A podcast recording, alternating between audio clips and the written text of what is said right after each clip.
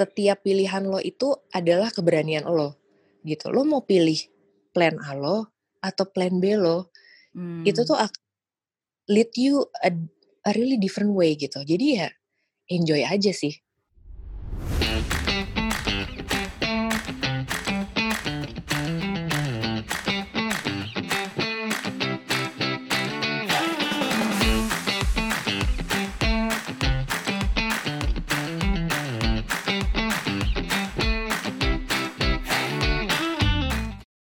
Halo, selamat datang di podcast Tips and Tricks Season 3. Hari ini kita rekaman episode perdana di 2021. Yeay! Nah, aku mau sharing dikit nih, karena hari ini tuh bahagia banget. Ada dua hal yang membuat aku bahagia. Jadi, yang pertama adalah podcast yang berasal dari iseng-iseng berhadiah ini akhirnya bisa tetap lanjut dan sekarang udah di season 3. Jadi, terima kasih banget buat semua yang udah dengerin dan mendukung. Dan yang alasan kedua itu adalah akhirnya nih kita bisa mengucapkan selamat tinggal kepada tahun 2020 dan menyambut lebaran baru di 2021. Nah, aku yakin banget di tahun 2020 ini pasti banyak mimpi dan rencana yang tertunda. Dan tahun baru adalah momen yang enggak pernah salah untuk menyusun dan memulai kembali rencana-rencana itu. Tapi nih, banyak banget yang sebenarnya belum berani untuk memulai. Dan biasanya alasannya karena takut gagal, takut ditolak, dan takut-takut lainnya. Makanya hari ini aku pengen bawain topik tentang mencari keberanian atau finding the courage to start. Nah hari ini aku nggak sendiri tentunya, kan aku ditemani sama Mbak Ria Sarwono. Hai Mbak Ria, selamat Hello. pagi. Pagi, selamat tahun baru 2021. Yes, Happy New Year. Apa kabar? Baik, Titi. How's Singapore? So far so good sih, um, lumayan terkonten. Uh, cuman ya begitulah, tidak bisa ke mana-mana juga. Thank you so so much sudah datang di episode ini. It is such a pleasure to have you here. Nah, Mbak Ria Saroni ini adalah co-founder dari Cotton Ink, salah satu brand fashion terkemuka di Indonesia dan aku yakin pasti yang dengerin pada tahu deh. Nah, aku sendiri itu adalah hard fansnya Cotton Ink dan ini bukan pesan sponsor at all, tapi beneran setiap aku pulang dari Singapura, aku pasti akan ngajak teman aku buat ke PS, mampir ke Cotton Ink buat cari kemeja Devon. kan aku kan badannya nggak kurus ya, tapi kemeja Devon itu kan kayak oversize gitu. Jadi pas di aku pas. Dan modelnya tuh manis banget gitu. So, I'm very happy to have Maria di sini karena merepresentasikan brand favorit aku. Nah, yay. Nah, kalau dari Mbak Ria sendiri nih, boleh dong Mbak share ke teman-teman semua kesibukannya apa nih Mbak sekarang? Terus mungkin kayak asal mula Cotton Ink dan tentunya nih seberapa relate sih Mbak Ria dengan namanya finding the courage to start atau mencari keberanian untuk memulai. Wah, bakal seru nih kayaknya ya obrolan hari ini ya. Yoi. Uh, pertama Hai semuanya, saya Ria Sarwono, saya founder dan juga brand and marketing dari uh, Cotton Ink. Mungkin kalau ada yang belum pernah dengar apaan sih Cotton Ink itu, Cotton Ink is a Indonesian ready to wear fashion brand dari ya Indonesian ready to wear fashion brand uh, yang di mana kita tuh mencelebrate Indonesian women. Kenapa sih kita mencelebrate Indonesian women? Ya karena uh, sepanjang perjalanannya udah 12 tahun ini kita tuh bener-bener kalau kita look back ke belakang kita bener-bener celebrate uh, not only us the founder as a women Indonesian women tapi kita juga mencelebrate our customer yang kebanyakan adalah uh, wanita gitu in every hmm. stage hmm of their life gitu. Jadi uh, kalau kayak customer aku tuh aku misalkan aku lihat-lihat lagi, mereka tuh umurnya kan uh, sangat hmm, apa rentang umurnya tuh lumayan lebar ya gitu. Padahal hmm. awal-awalnya tuh dan Carlin my partner itu nggak pernah yang mengkotak-kotakan kayak oh ini cuma sampai umur 25 nih atau sampai umur 28 gitu. Hmm. Ternyata itself tuh berubah gitu dan aku ingat kata-kata ayah aku gitu. Se apa ya? Segimananya kamu bisa menentukan brand kamu, tapi at the end the market itu yang akan menentukan brand kamu tuh kayak apa. Itu tuh bener-bener mulai kelihatan gitu di hmm. tahun-tahun ini dan tahunmu ya mungkin dari lima tahunan yang lalu deh gitu. Mungkin aku dan Karlin juga it, mungkin it reflects dari aku dan Karin as a founder yang kita awalnya mendirikan Katening itu umur hmm, 21, 21 hmm. ya aku Jadi waktu itu aku dan Karlin baru selesai kuliah, terus uh, kita bikin cotton ink ini dengan produk yang waktu itu uh, very simple, cuma printed t-shirt, kita bikinnya juga nggak banyak-banyak, cuma 24 pieces, modalnya juga cuma satu juta, aku 500, Karlin 500, dan ya itu benar-benar kayak kita jalanin day by day sampai akhirnya hari ini deh. wow, 21 mbak. 21. Wah, wow, luar biasa. Iya, tapi kan mulainya kan kita kecil-kecil gitu. Hmm, Jadi nggak hmm. pernah mungkin kalau kayak sekarang gitu kan orang uh, ya at the end itu adalah pilihan ya gitu maksudnya which uh, path yang kalian pengen uh, jalanin gitu cuma at that time kita cuma berpikir ya kita nggak punya uang banyak alias kita nggak punya modal banyak hmm. terus ya kita uang yang ada aja itu pun juga uangnya minjem lagi sama ayah kita masing-masing gitu jadi Ya maksudnya kan kalau kalau kita tiba-tiba pada hari itu kita langsung punya toko atau punya stok yang banyak, of course hmm. kita nggak ada gitu. Itu tuh nggak nggak bisa gitu, nggak nggak rumusannya kayaknya di kita berdua waktu itu nggak masuk gitu hitung-hitungannya hmm. gitu. Tapi kan kayak kita bikin kaos hanya 24 terus udah kayak gitu kita kirim ke teman-teman kita yang pada waktu itu adalah sosial media yang paling berpengaruh kan Facebook hmm. at that time gitu ya kan kita lomba-lombaan tuh wah teman lo ada berapa ribu nih? Gitu teman dari teks dikumpulin gitu kan. Iya iya iya. Kayaknya pede banget gitu punya teman kayak seribu dua ribu tuh pede banget gitu. Padahal yang dikenal yang dikenal kenal banget paling juga nggak sampai seratus kan gitu sebenarnya. Hmm, cuma hmm. ya itu awal mulanya sih gitu. Kita tuh mencoba untuk memanfaatkan apa yang ada dan berani mulai aja sih gitu pada waktu itu gitu. Karena kalau dipikir-pikir aku juga nggak ada background bisnis, Karlin juga nggak ada, terus udah kayak gitu kita berdua desain banget, walaupun dia anak IPA, aku anak IPS, gitu. Tapi at that time mungkin karena kita tuh hmm, feel belong kali ya, karena kita kan temen SMP, tuh temen dari SMP bareng di Ursula, hmm. SMP bareng, SMA bareng, kuliah kita separate tuh. Karlin ke fashion design, uh, aku ke graphic design gitu. Hmm. Tapi pada hari aku inget banget kita over the phone, Karlin tuh bilang gitu, eh Katy Perry nih pakai baju gila ya si Obama kok kayaknya very influential banget ya gitu sampai artis-artis nih sampai segitu ngedukungnya gitu. Hmm. He is very fanatik gitu at that time gitu dan gak hanya orang Amerika aja yang merasa kayak gitu tapi kita yang di Indonesia aku ingat banget very look up to him gitu kayak wah gila angin segar banget nih Amerika nih punya orang kayak gini gitu hmm. dan itu tuh bener aku tuh ingat ayah aku tuh waktu itu bilang gitu ribet banget. Dia kan pada waktu itu kakak aku lagi kuliah lagi di Amerika kan gitu. Hmm. terus ayah aku yang e, mas ada ininya Obama nggak? Kaos-kaosnya Obama gitu atau apa kayak pin pin pin atau magnet kulkas gitu. Bapak banget ya sih. Iya banget merchandise sih.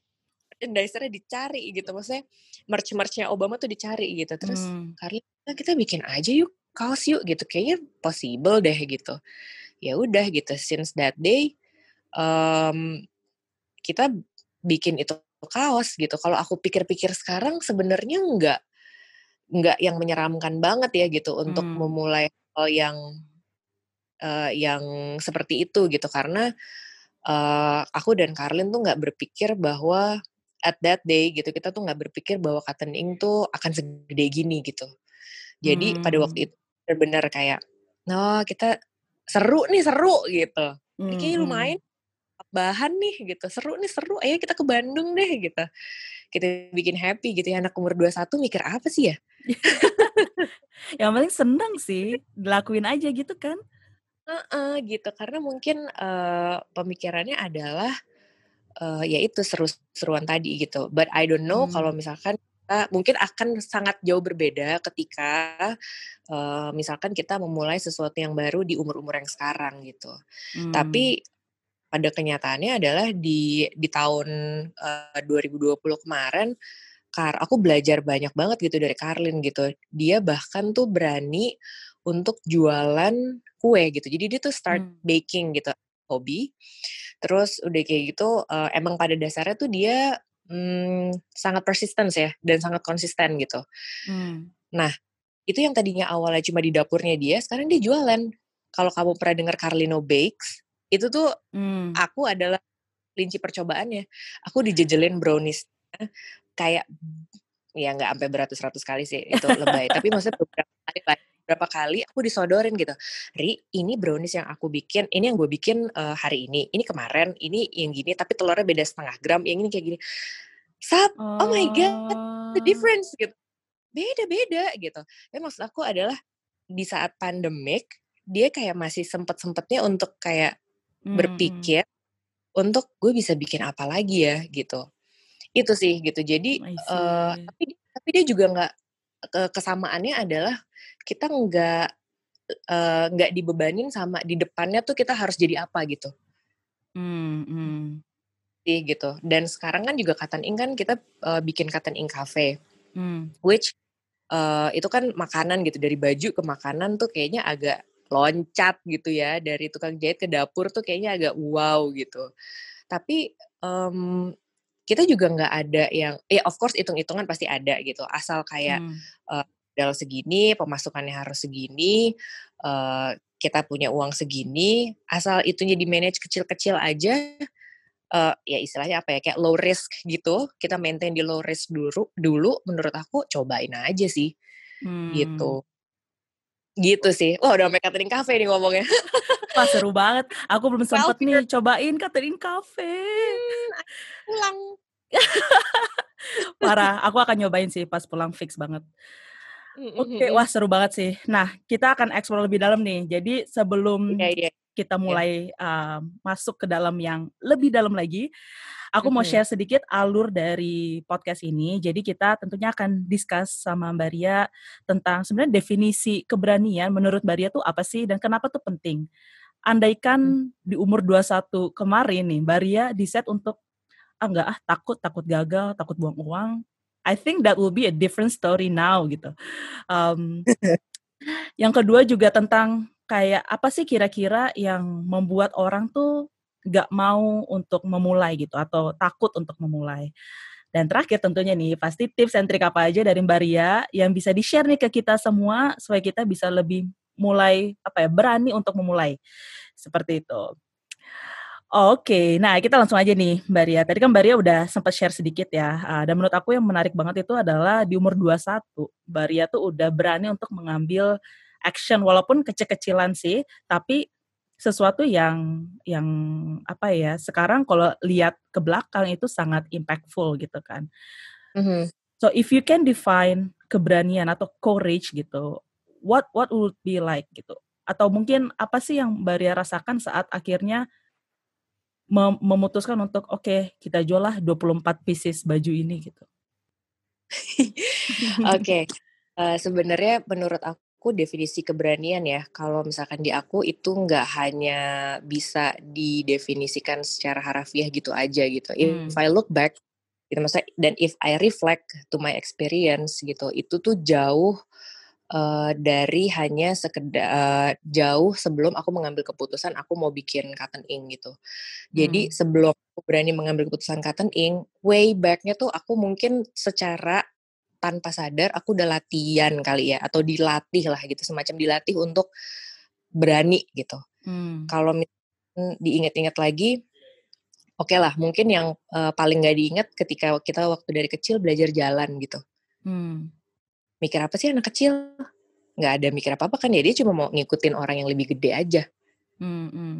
Eh kayaknya seru ya bisa jalan. Eh, I don't know maksudnya di, di otak anak kecil pada waktu itu mikir apa, but I'm mungkin akan sangat yakin anak kecil itu nggak mikir apa-apa dia cuma copying gitu. Hmm. gue mau kayak gitu gitu itu satu belajar jalan belajar ngomong.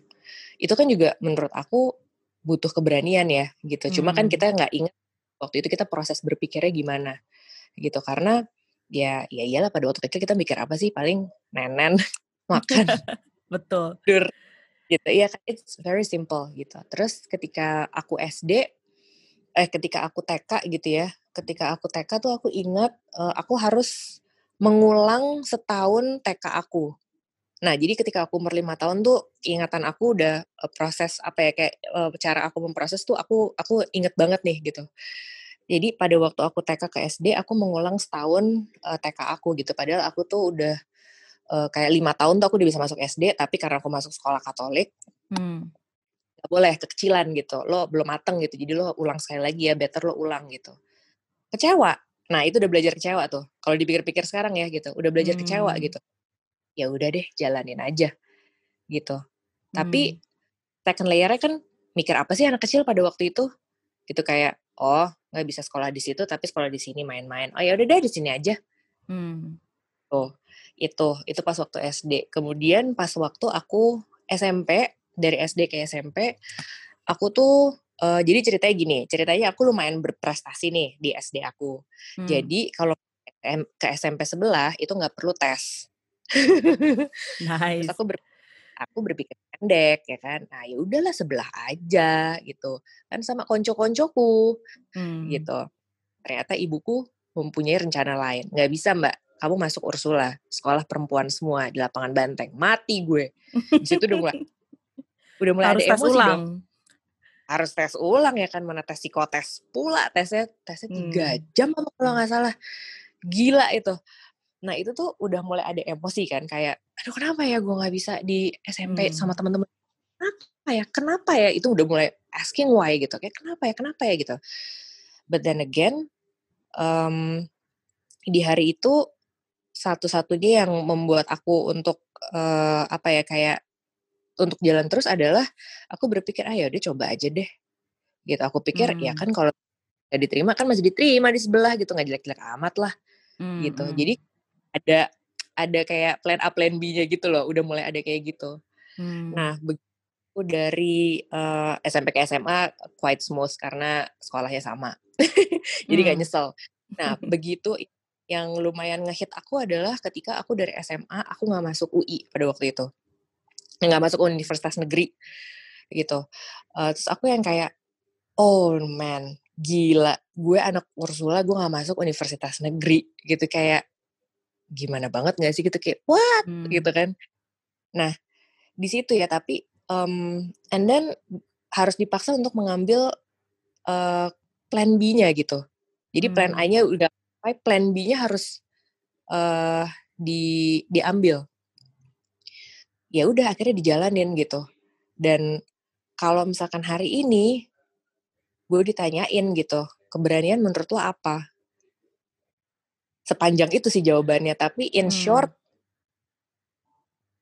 setiap pilihan lo itu adalah keberanian lo gitu. Lo mau pilih plan A lo atau plan B lo hmm. itu tuh lead you a, a really different way gitu. Jadi ya enjoy aja sih.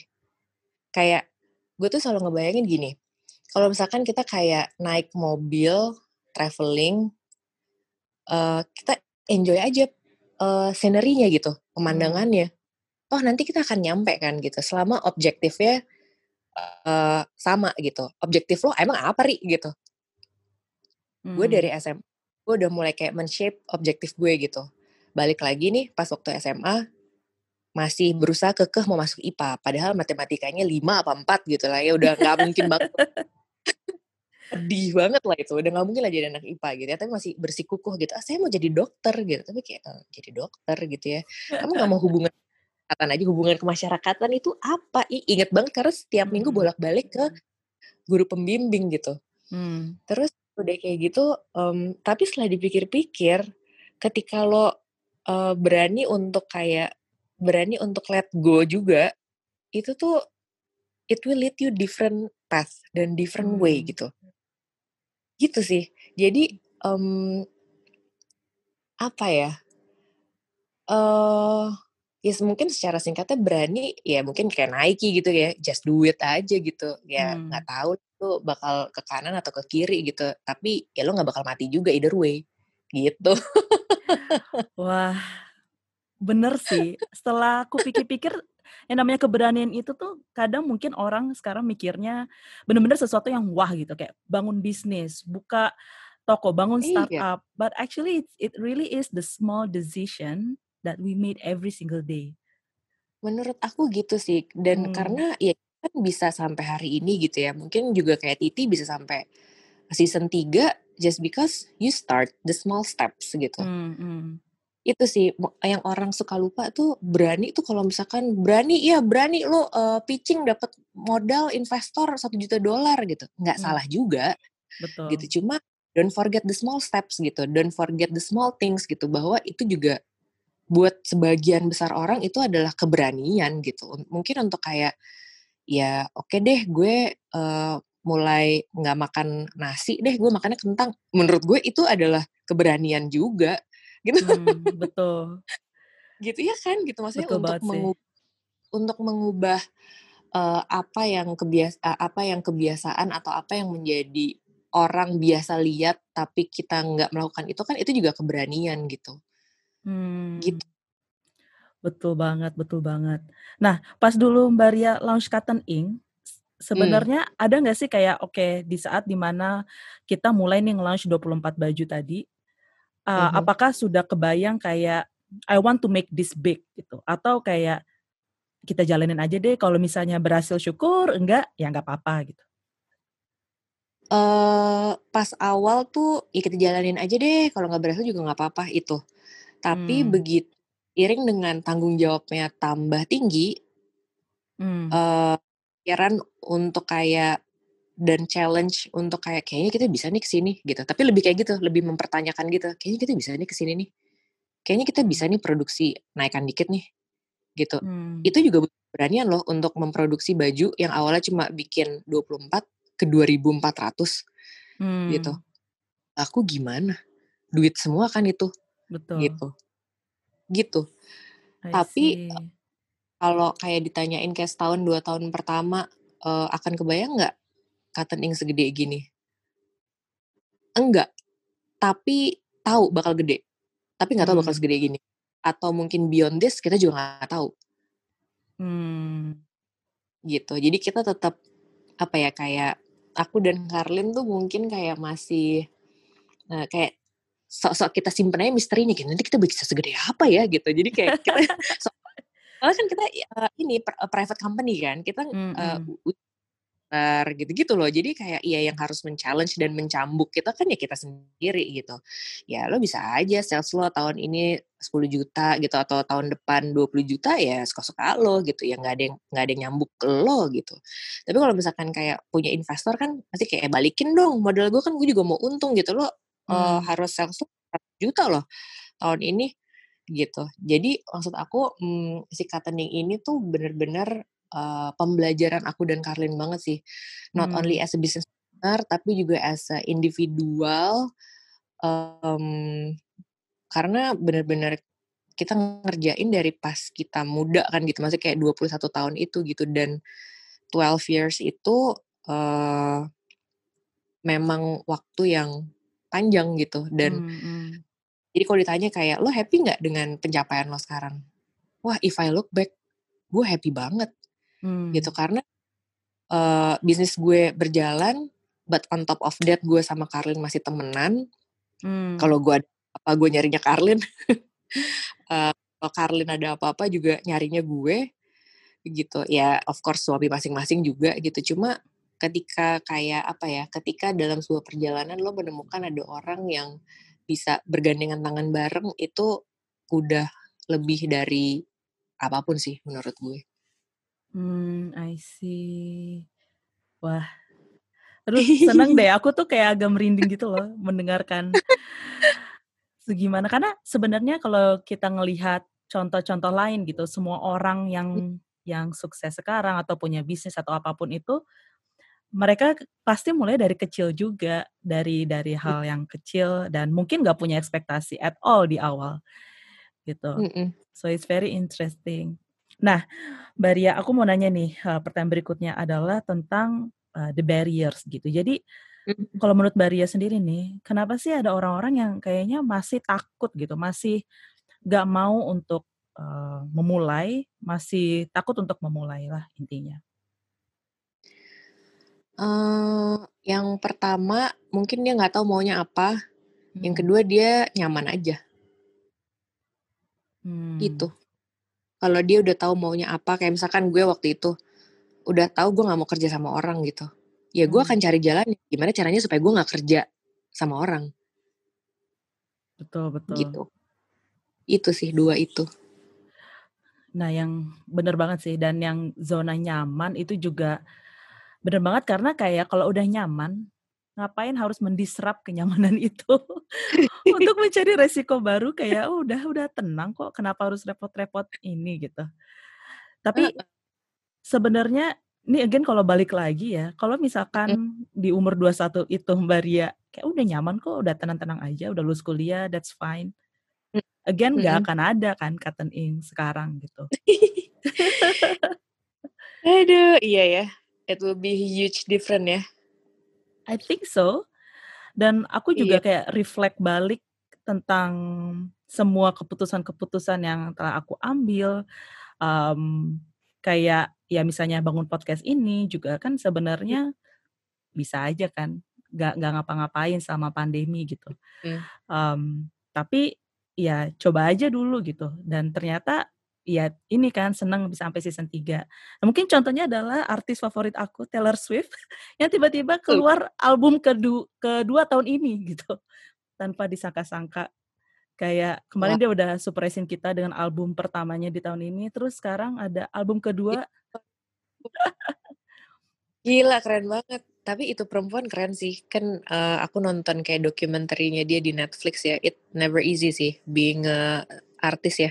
Exactly kita kalau lihat kayak cuma di layar kaca gitu atau kayak cuma di majalah-majalah gossip gitu kan kayaknya oh very easy life ya never easy. Jadi siapa pun jadi tukang sapu jalanan juga never easy.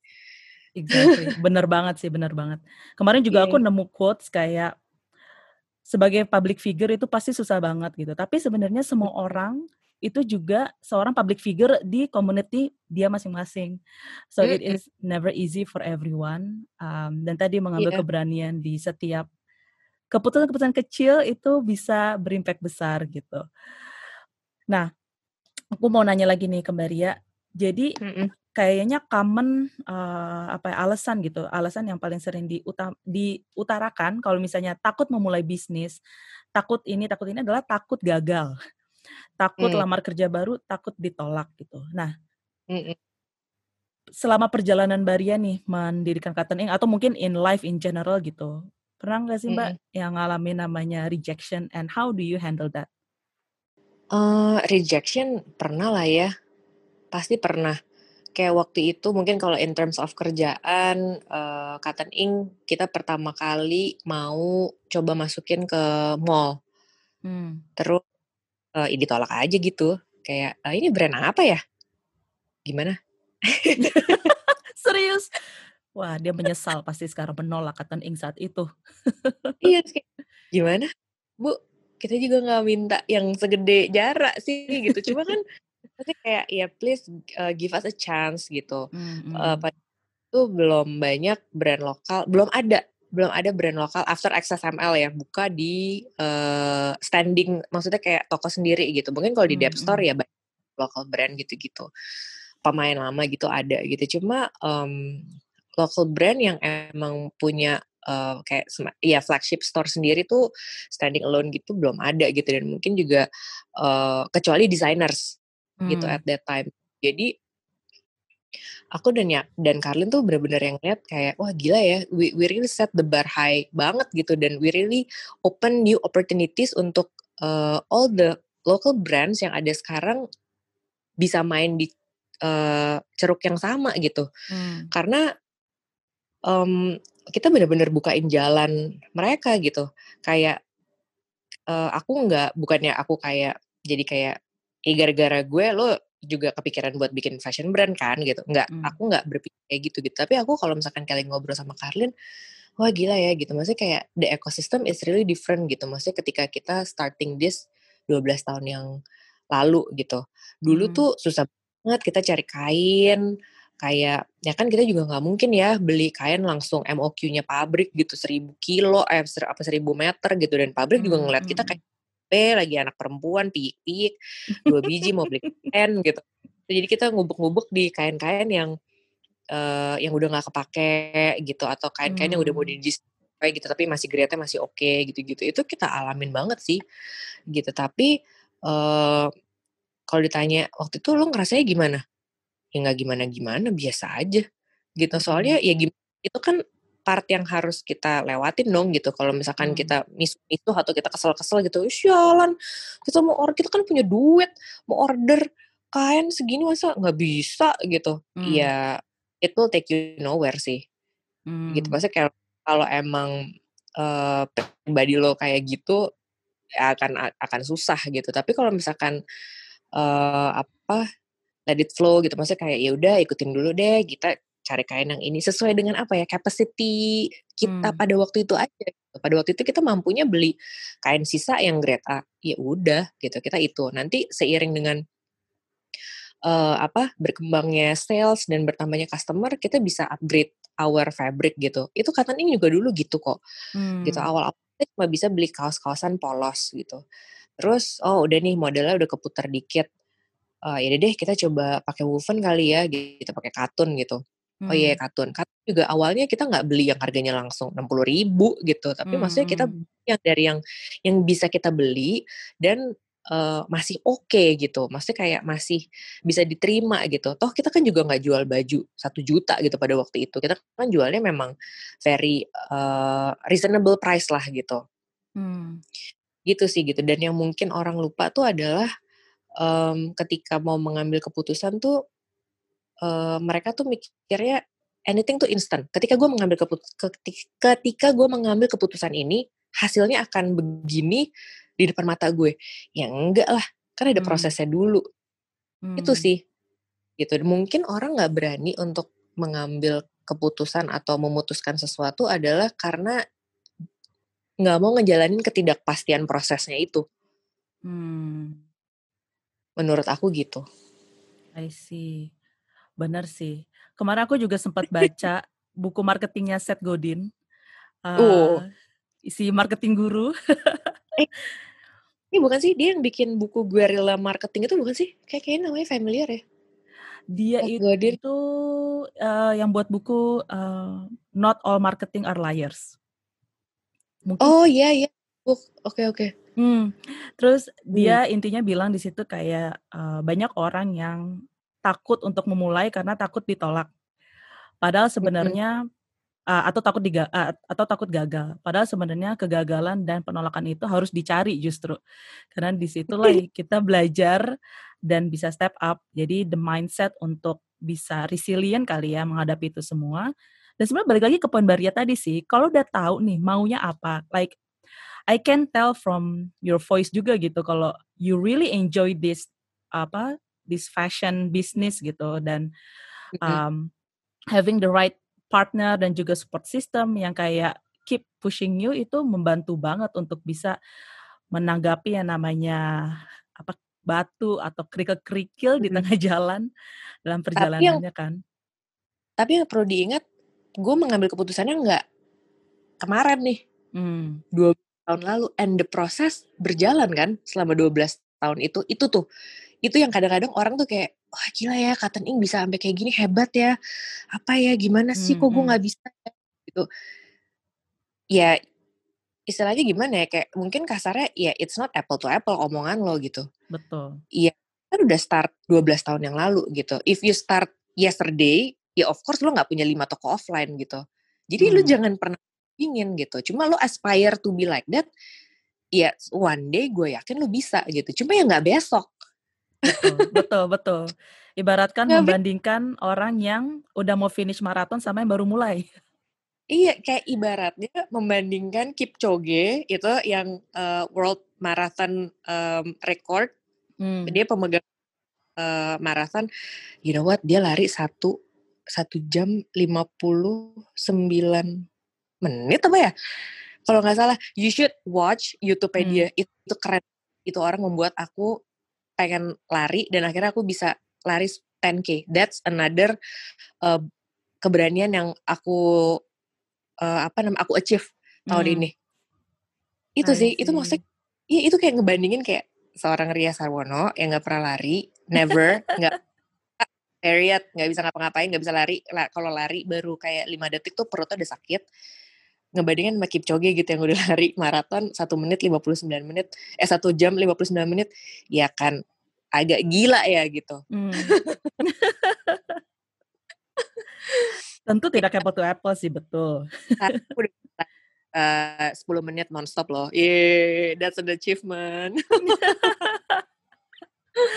yes, OMG. Jadi emang yang yang nggak ada yang instan sih, benar. Karena sekarang kayak semua orang itu pengen dapat instant result dan tidak menghargai proses. Mm-hmm. Karena udah mengcompare sama yang besar duluan gitu. So iya. I think it's very important to have that kind of mindset untuk siap belajar dan sabar. sabar and iya you will sih. get there. Iya sih. Itu bener banget sih. kayak sekarang aku kayak ikatan in cafe gitu ya. Hmm. Honestly, ya aku start from zero. I start from scratch. Hmm. Kayak uh, mati gue. Gue juga nggak tahu nih panci, nih apa segala macam. nggak ngerti. Gitu. Apa ya?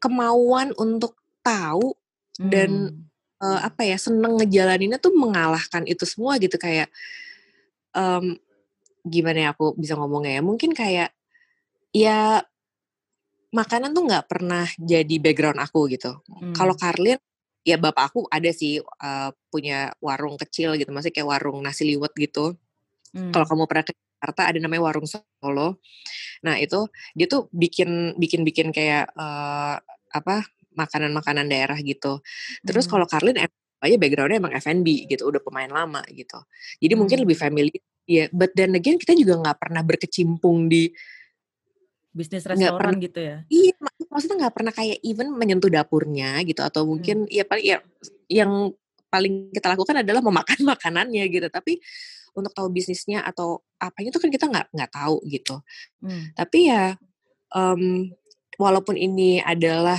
uh, field yang baru cuma gue tuh menemukan ada kesamaannya gitu gue seneng jualan gitu hmm. jadi ya I'm doing this tuh ya happily aja gitu kayak eh ternyata gue bisa juga jualan nasi goreng nih gitu ternyata gue bisa juga nih gitu gue memang nggak bisa nggak maksudnya kayak ya I know makanan buat gue makanan adalah enak dan enak banget gitu ya hmm. gue mungkin juga gak pandai untuk membuat makanan yang wah sampai gimana banget ada yang lebih canggih dari itu ada yang lebih canggih dari gue of course gitu. hmm. gitu jadi biarkan saja dia yang membuat aku yang menjual gitu jadi mungkin kalau misal iya kalau misalkan kayak uh, orang-orang gitu ya suka mau bikin bisnis atau apa gitu uh, takut ini takut itu ya halo nggak jangan one man show gitu karena nggak mungkin bisa kita bukan all around juga kan yang bisa hmm. jualan, yang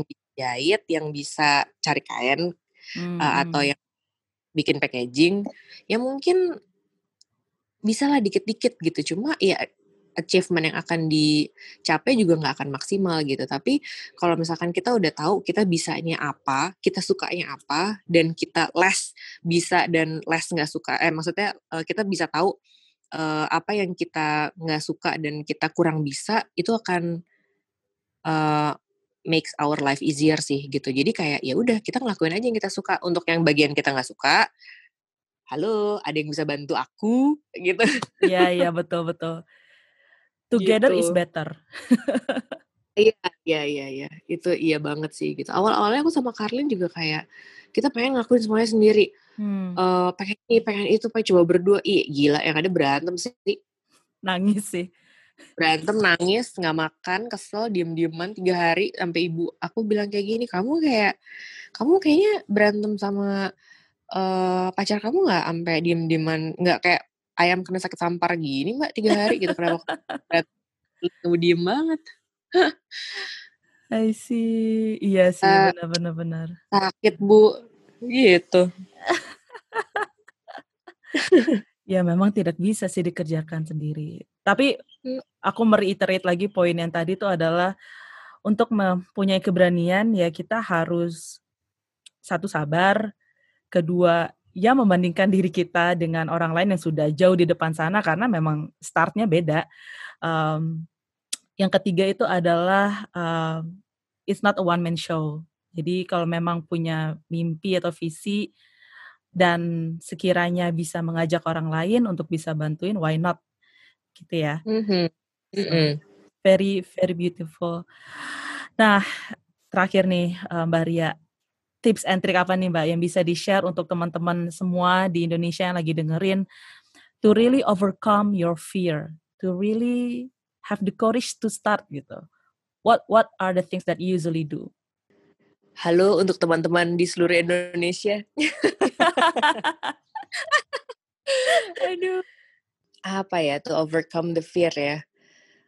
Aku selalu kalau ketika aku kayak takut untuk mulai, aku selalu berpikir ya semua orang juga pasti ada ketakutannya kok gitu. Cuma hmm. beda-beda aja. Beda-beda takut apa, beda-beda levelnya gimana. Hmm. Uh, dan untuk overcome itu harus latihan sih. Hmm. Makanya appreciate hal-hal yang kecil gitu appreciate ketika lo bisa jalan kaki dari mungkin seribu langkah jadi tiga ribu langkah. Hmm. Dari tiga ribu ke lima ribu, dari lima ribu ke tujuh ribu, appreciate that small steps. Hmm. Gitu. Ketika prosesnya lo tahu, lo akan bisa menghargai ketika lo bisa hit sepuluh ribu langkah per hari. Misalnya hmm. gitu. As simple as that sih gitu. Jadi latihan aja dari hal-hal yang kecil gitu. Kalau ya mungkin kalau adrenalinnya cukup kurang terpicu gitu ya, ya udah boleh aja coba gitu langsung sepuluh ribu langkah. But I never achieve that gitu. Hmm. Aku masih masih berusaha gitu. Maksudnya kayak iya penting banget untuk menghargai prosesnya sih. Hmm. Gitu karena jika udah menghargai prosesnya, when you look back, keputusan itu lo akan bilang kayak gini, eh, gila ya gue berani juga ya, gitu. Bener sih. Untuk untuk menilai kayak oh, gue berani nih begini hmm, menurut gue nggak bisa sak dek sak nyek di hari itu lo berani gitu hmm. mungkin pada waktu 12 tahun yang lalu gue sama Karlin ya biasa-biasa aja nggak gue juga nggak yang kayak eh, kita berani juga ya minta duit sama bapak kita gitu lima ratus ribu kali dua buat bikin Iya pada hari itu kita nggak berpikir kayak gitu gitu cuma pada hari ini when we look back itu kita kayak anjir berani juga ya ke Bandung Bandung gitu terus kayak bikin kaos terus kayak di Bandung juga nggak uh, cuma tahu satu ada ada satu orang temen kita keliling-keliling Bandung kalau dipikir-pikir kayak kita mikir apa ya gitu kalau bisa kita ditipu gimana hmm. gitu cuma hmm. kan maksudnya kayak ketika hari ini kita flashback tuh kayak kita berani juga ya gitu berani juga ya tiba-tiba kita bikin web store gitu. Berani juga ya kita buka toko di Plaza Senayan gitu. Berani juga ya kita habis buka Plaza Senayan tahun depannya kita buka di PIM hmm. gitu. Cuma apakah pada waktu itu kita ngomongnya berani nggak lo? Kan enggak gitu. Jadi nodong berani ya gitu ya benar-benar dong iya kan nggak enak juga kan kalau misalkan kamu nggak berani sih naik sepeda. Nggak enak dong daripada di ngomongin kayak gitu. Yuk uh, coba gimana dari balance baik aja dulu. Hmm. gitu nanti hmm. balance baik. Juga kan juga nggak balance baik bisa sehari kan gitu. Thank you banget Mbak Ria sudah memberikan inspirasi dan pencerahan juga. Menurut aku pribadi sih aku belajar banyak juga sih dari episode ini dan semoga teman-teman semua yang dengerin juga merasakan hal yang sama. Intinya di tahun 2021 ini um, adalah tahun yang mungkin banyak orang mempunyai harapan besar ya dengan ditemukannya vaksin dan pandemi ini segera berakhir bisa traveling lagi soon gitu um, jadi waktu yang tepat lah untuk refleksi dan juga akhirnya mewujudkan mimpi dengan hal-hal kecil tadi yang Mbak Rio udah share juga supaya kita bisa satu step closer lah ke mimpi kita. So thank you once again Mbak Ria sudah datang di episode ini. Thank you for inviting me. Senang sekali ngobrol-ngobrol, Titi. Yay. Ditunggu episode berikutnya. Stay tune di Tips and Trick. Jangan lupa follow Instagramnya at THIPSTRIK untuk update-update-nya yang lain. See you.